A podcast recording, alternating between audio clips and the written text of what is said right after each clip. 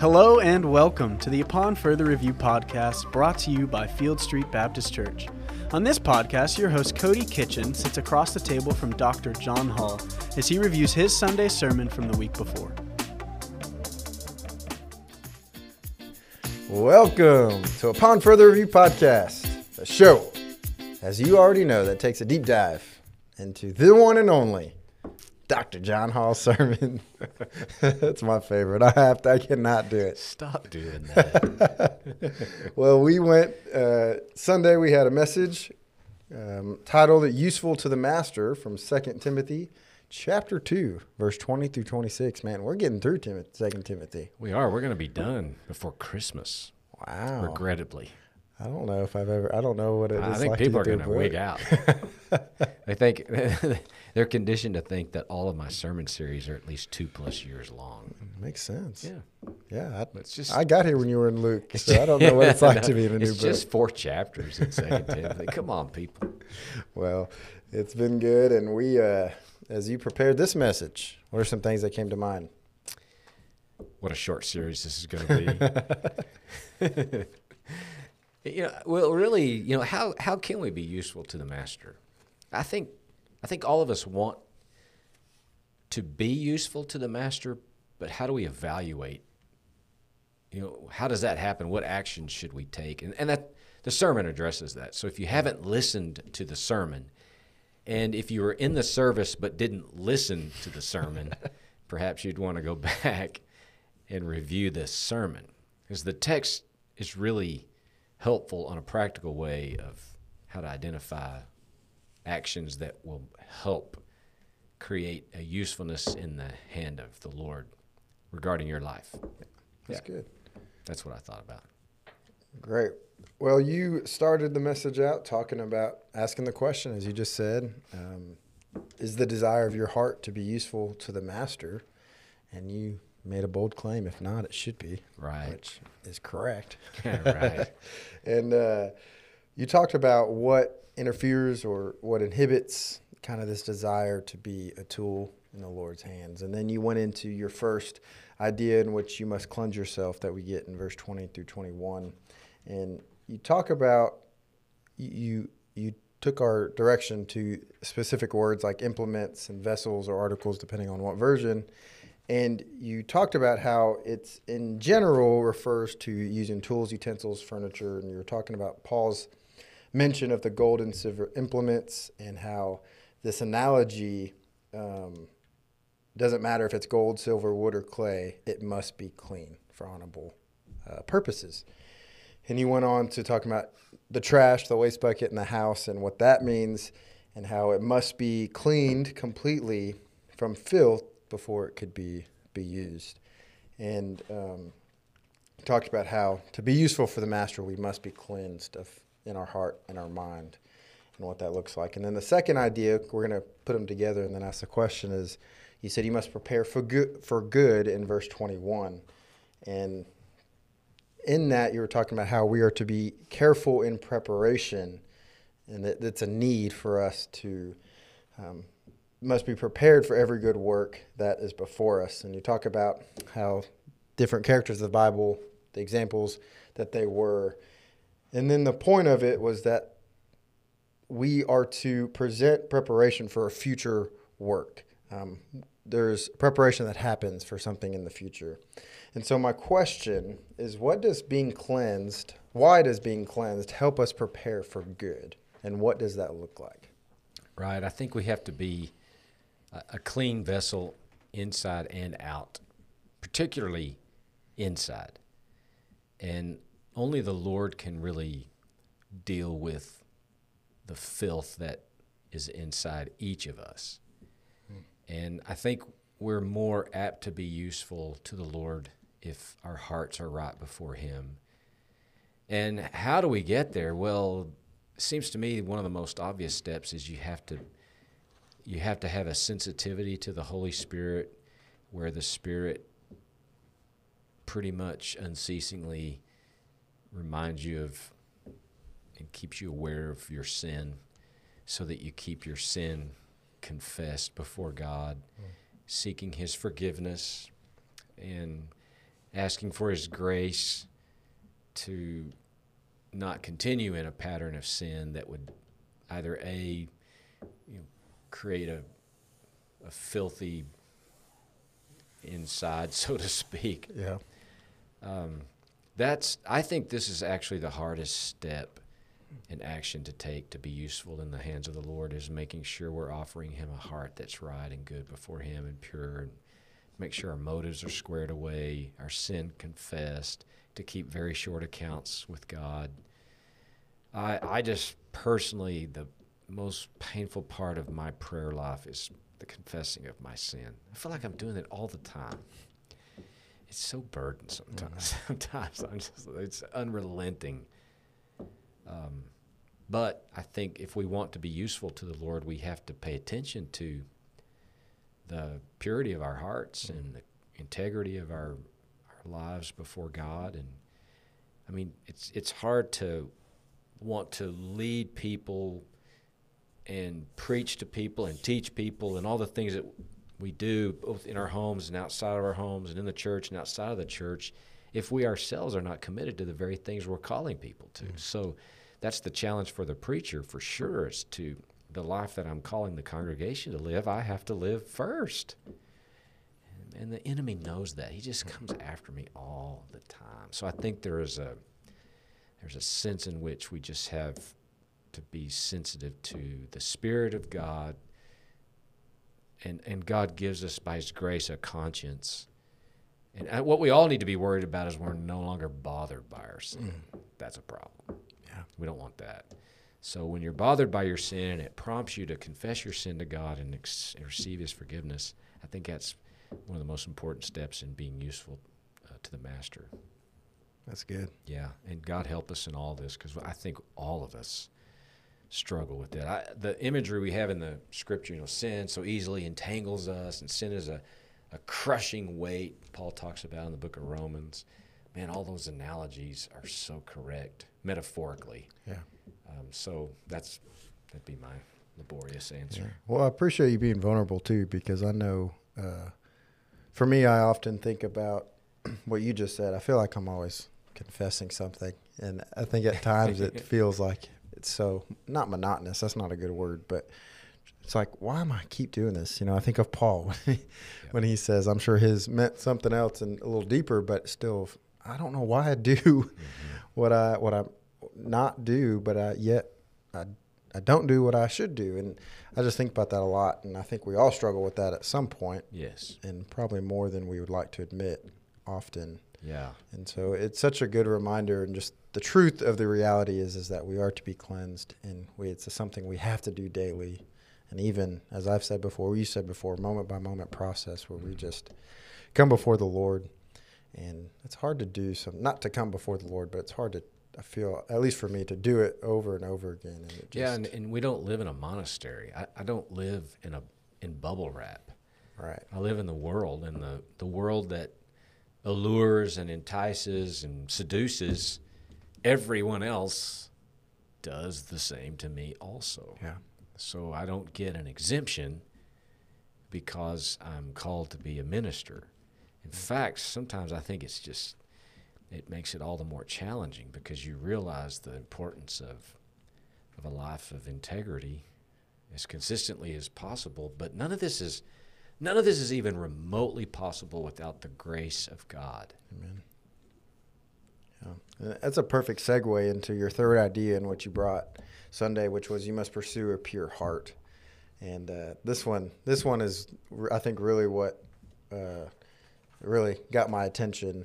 On this one was I love the way that you, you did it in verse 22. I'm just going to read it since it's just one verse. It says, "Now flee from youthful lust and pursue righteousness, faith, love, peace with those who call on the Lord from a pure heart.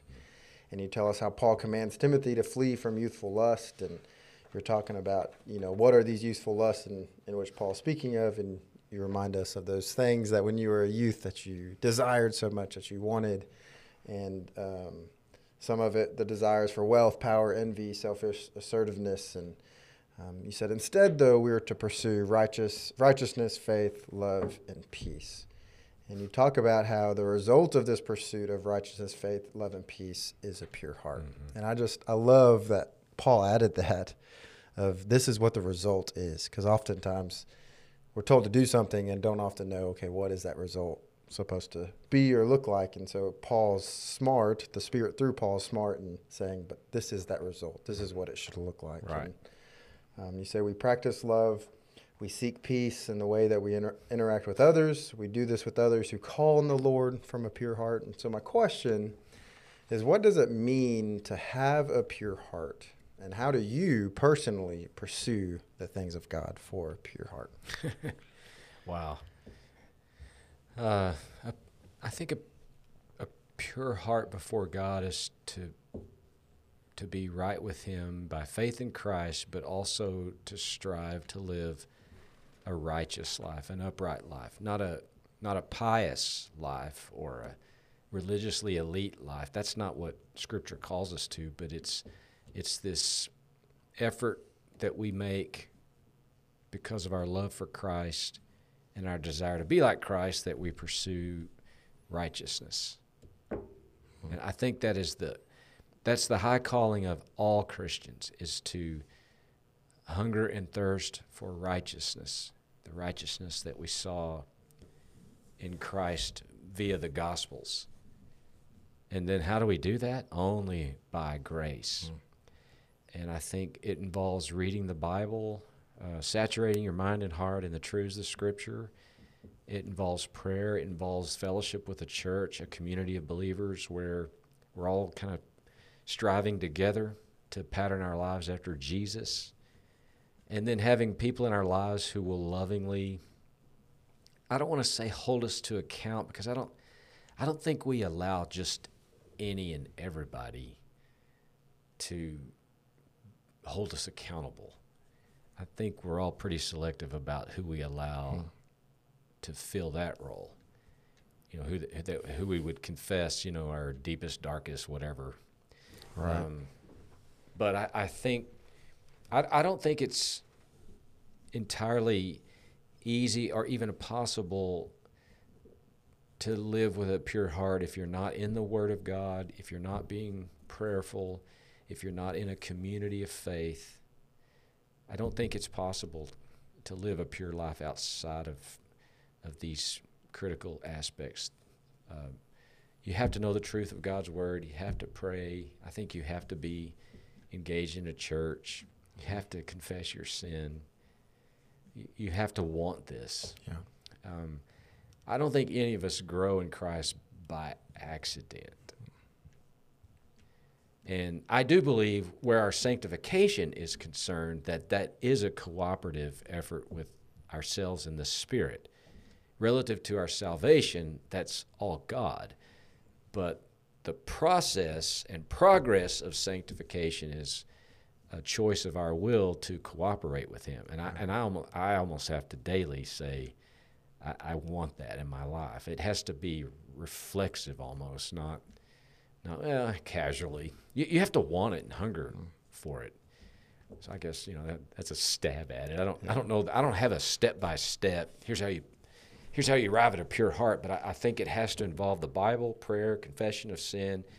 Uh, engaging in a community of faith where you're striving for this with others of like mind, patterned after Jesus Christ. And if Jesus ain't a part of it, you have no hope of ever having a pure heart. Yeah, that's good. Yeah.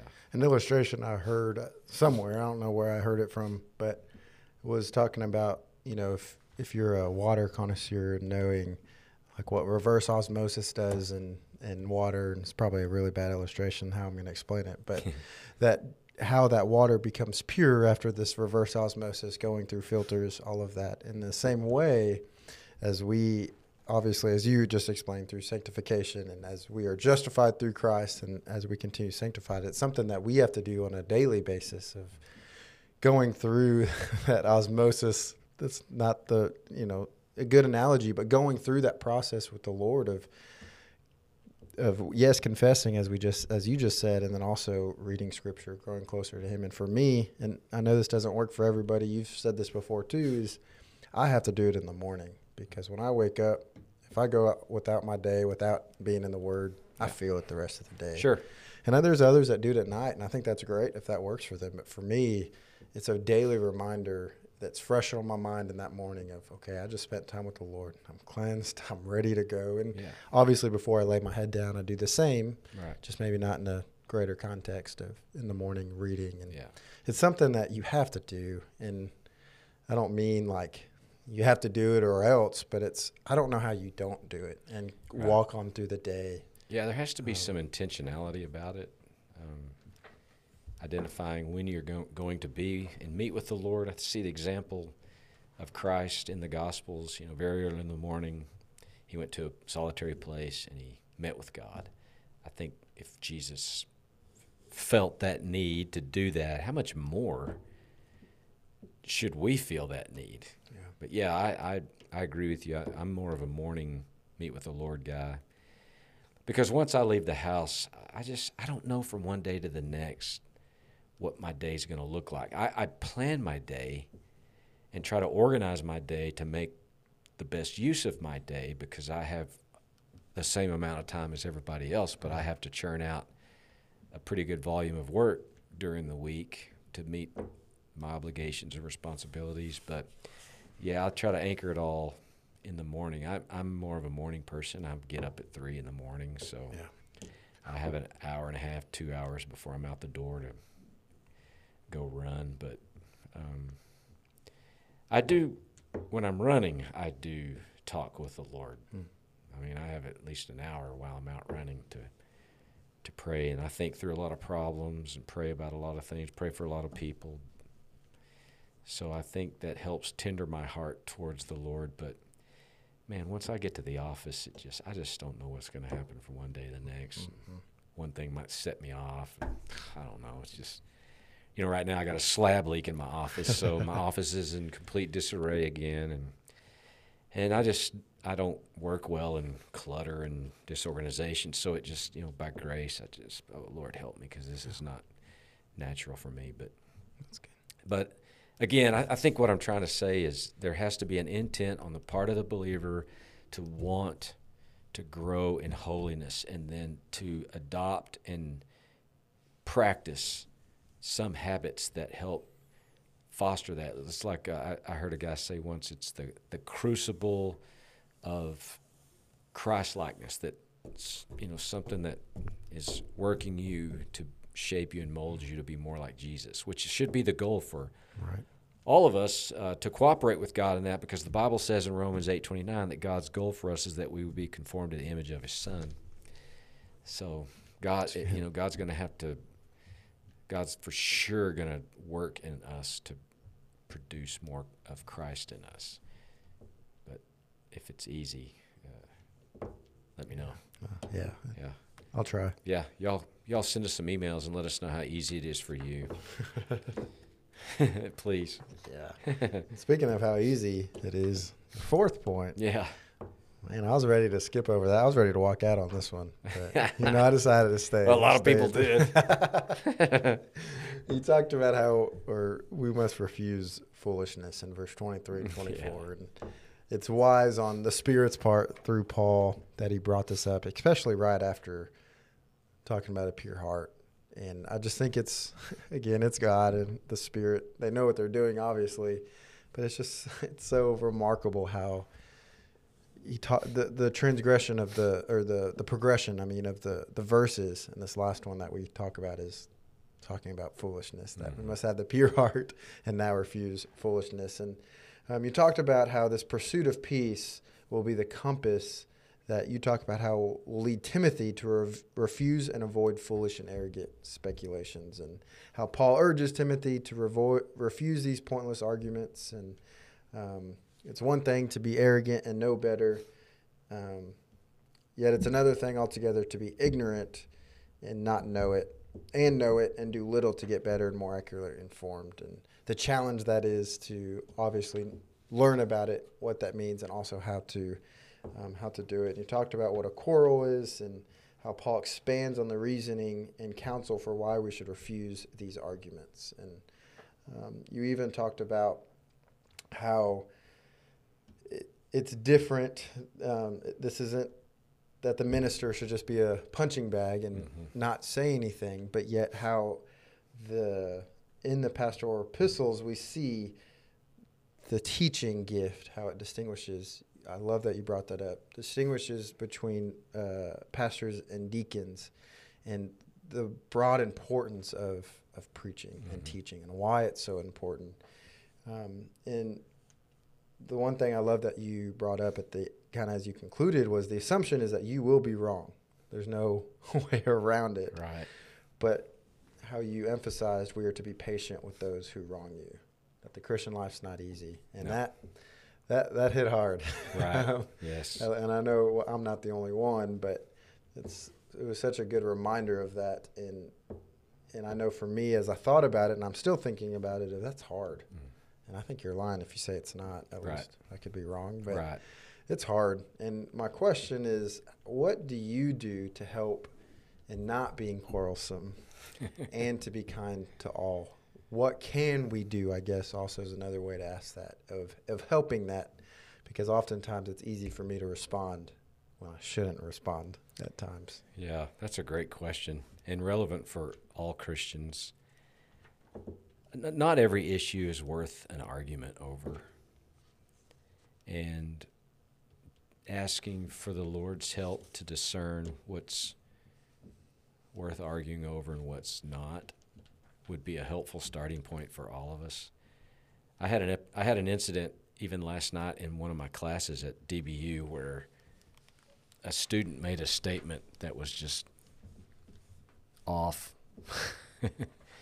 and it was a a bit of a revisit from a, a, a lecture and discussion I had in that class the previous week. So this particular student circled back to it, made some weird comments, and left the door open for me to just I mean, I could have just sliced and diced.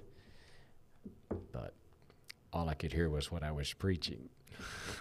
and so the Lord, in his sense of humor, maybe gave me the perfect opportunity to actually practice what I preach. So I, I refrained from engaging in a foolish argument that would have only led to a quarrel, and the, the needle would have moved neither for either one of us. Hmm. So you, asking God for a discerning heart and mind, and I think the more you you saturate and marinate your heart and your mind in the Word of God, the more you will be able to identify what's worth taking a stand for and what isn't. Yeah, that's good. Um, you know, and then some of it's context, who it is, what they said. I mean, things like that always weigh into it. Is this a common theme? Is this is this criticism? Is there any kernel of truth to the criticism? I mean, somebody's always upset with me about something. I mean, it's just I've come to accept it's a way of life. I, I- do I like it? No. Um, I don't get out of bed every morning and go, man, today my goal is to make someone upset with me. I don't do that. It just happens all by itself. It's all organic. So sometimes when, you know, someone gets in your face and they're putting their finger in your chest and they're telling you, you know, what you said or what you did is inappropriate or not becoming of a man of God or whatever, and you want to fight back, you have to you have to remember these words that Paul wrote to Timothy. Hmm. And there there are seasons and subjects that demand and merit a response, but the vast majority of them it, they only sting for a little bit. And you know, sometimes not every time, but sometimes those incidences serve the purpose of kind of keeping us all humble. Hmm. I have no shortage of individuals who are totally committed to my humility. That's for sure. I'd just like to thank all of you for that, for filling your calling. Oh, that's awesome. Yeah. Yeah, and I hope this is a good example. I, I thought of this on Sunday too. If it's not, you can rebuke me and you can correct it. But Sunday morning, uh, no, I thought of this Sunday as you Oh. were talking about this. Is you know instead when- of listening to the sermon. well, no, it, Oh, okay. it, it made me think of it. But And you talked about it when you were we were in Luke about Peter and how his reaction to when Jesus was being arrested, how his initial reaction Yeah. of cutting off the ear. I, I just think about often. I feel like not that I'm Peter all the time in that situation, but a lot of times I tend to want to respond in what I think is righteous or or the right way. Yes. And that's why I think of Peter in that moment is sometimes we just react out of Right. reaction. And, And, and sometimes, it- forgive me for interrupting you, but sometimes that's a direct result of being young, and not. And there's nothing wrong with being Sure. young. Man, being young's great.